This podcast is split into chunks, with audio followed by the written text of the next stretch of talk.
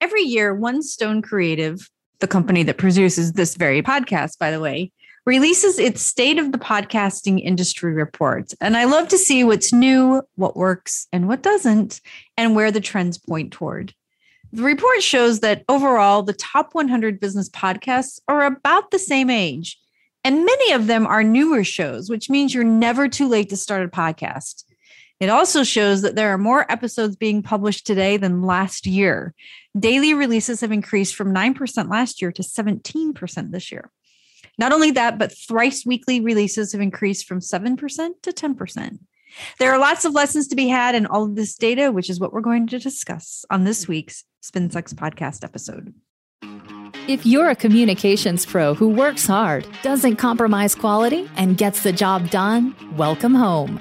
We'll share our tips, tricks, and stories, and together we will change the face of PR. Spin sucks, but we don't. With the Spin Sucks podcast, here's Gini Dietrich. Welcome back to the Spin Sucks podcast. I'm Gini Dietrich. While the daily podcast has increased, weekly releases took a little dip from 44% to 38%. And every other week releases were halved by 2 3%. That's significant. I really thought podcasting would take a hit with so many people working from home and no longer commuting, but it seems to be the complete opposite. I also would think that everyone releasing their episodes on Mondays would create an echo chamber. We release on Tuesdays for that very reason, but that also doesn't seem to be the case. The takeaway here is that unless your goals are strictly about relationship building or content generation, which are 100% legitimate goals, you should try to release at least weekly. And don't worry about the release day of the week. If you want to do it on Mondays, like everyone else, do it. Or you can buck the trend like we do and do it on a different day. The point is, it doesn't really matter when you release as long as you are consistent. The Spin Sucks podcast gets pitched a lot, a lot, a lot, which always is a great indication that the PR person pitching us has never actually listened to an episode. And it's worse if they blow smoke about how much they like such and such episode, because then we really know they haven't listened. The report shows that, like our podcast, 67% of the shows have a single host. From a certain standpoint, this is great because a show with a single host as the talent, quote unquote, is a lot easier to manage. Yes, it is. Lots easier. It also means that not everyone, like us, accepts guests. So communicators have to be smart about how they pitch. It's asking a lot to require everyone to listen to several episodes before pitching, but at least do a little homework. You can usually tell by the show notes if there are guests and what topics they like to cover. This year, the report also looked at show type. Generally, there are three high level categories business development, audience engagement, and thought leadership. For business development, the main objective is networking and relationship building. Audience engagement is about, well, engaging a pre existing audience. And thought leadership is about being a thinker and innovator.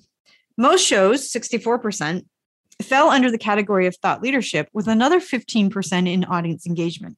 The report counted 21 of the shows separately, however, and classed them as education.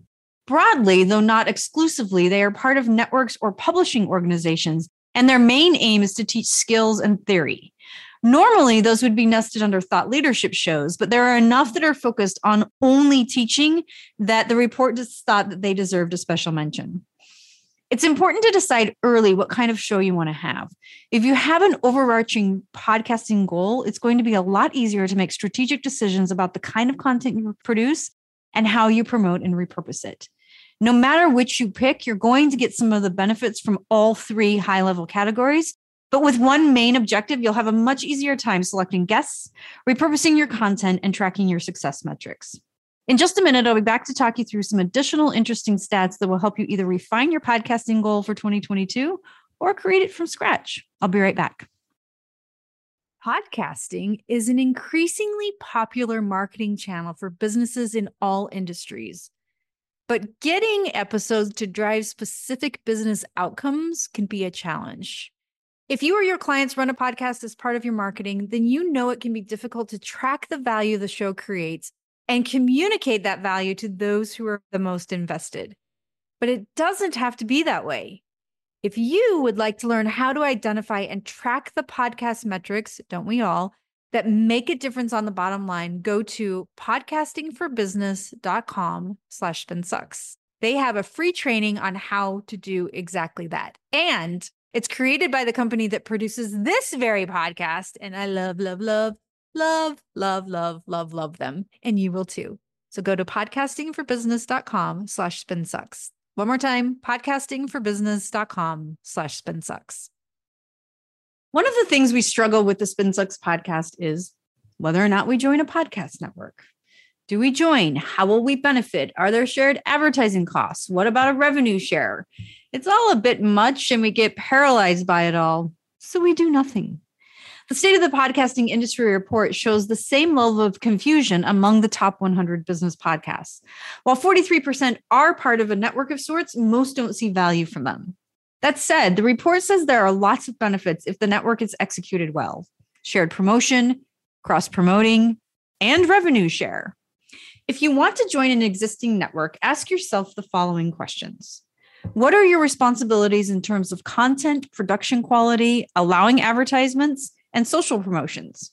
What benefits will you be entitled to in terms of promotion, network, profit sharing, and more? You may or may not be expected to include a notice that you're a member of the network or do a certain amount of promotion for the network as a whole. So figure that out as well. Sometimes joining a network can be a fantastic move for your show and your business, and another times it's not a great fit. If you do it, make sure you have a clear understanding of the benefits and the responsibilities and that they work for you and your goals. Most of the time, we don't join podcast networks because of the advertising responsibility and not being able to choose and pick who advertises on our show. And I don't like that. I would rather keep that to our own sponsorship, which I'll talk about in a minute, or only let the companies or vendors that make a difference in the PR industry participate. So that's a big sticking one for me. So for you, think about whether or not all of these opportunities, benefits, responsibilities work for you and your goals. As you think about ways to build your network and generate revenue for your podcast, also consider sponsorships. This year, there were fewer sponsored shows among the top 100, 49% compared to 61% last year. This might be due to the greater variety of show topics and types, but may also be that business podcasts are finding there are better ways to monetize, such as selling products and services, or just reaping the indirect benefits, such as name recognition and audience engagement. For those shows that do have sponsors, most linked to them in the show notes, a few got logo placement somewhere on the podcast website. And in one instance, the guest seemed to be the sponsor, which is actually a really interesting strategy to enhance a sponsorship package. That's really interesting. When it comes to audio ads, they found roughly equivalent numbers of dynamic and produced ads versus host reads. Dynamic ads are the ads that are pre produced and inserted into a show on the host end, often for a certain number of downloads or a certain length of time. This is typically the kind of sponsored ads we do. A PR industry vendor will sponsor the podcast for a certain number of downloads. I feel like we can better control what kind of content our listeners get this way. And it also allows us to be involved in the types of results the advertiser gets, which everyone knows makes me happy and certainly makes the vendor happy. If you do accept ads, the report found that host reads are more valuable. So include your own read into the packages you offer. As you think about sponsors, ask yourself if you should have sponsors at all. It can be a great way to offset the cost of the production, but that doesn't always mean it's worth giving up your valuable airspace. You can always use the quote unquote sponsor space to talk about your own products and services or to arrange cross promotions with other shows. You may have noticed that we do this sometimes. We did it a few times last year. I like being able to promote some of the fun things we're doing versus giving that space to a paid sponsor. I'll talk about the PESO model certification. I'll talk about the SpinSucks community. And that's very valuable airspace, right? Not to say I'd turn a sponsor away if it were the right fit, but I do like that we own that space. All in all, podcasting is not going away. Even though it may feel like you're in it and there's no room for you and you can't get started, this report shows that that could not be further from the truth. Just like there are a few female led podcasts, get on that, will you? There is still lots and lots of space for your business podcast. If you'd like a full copy of the State of the Podcasting Industry Report from One Stone Creative, you can find it at onestonecreative.net slash report 2021. That's onestonecreative.net slash report 2021. I'll also link to it in the show notes on SpinSucks. And If you're not already a Spin Sucks community member, what the heck are you waiting for? Get your butt over there today and see what all the fuss is about. You can find us at spinsucks.com slash spin hyphen sucks hyphen community. That's spinsucks.com slash spin hyphen sucks hyphen community. I'll see you next week. If you're ready to change the face of PR, make sure you subscribe to the Spin Sucks podcast. If you enjoyed this episode, leave us a rating and a review.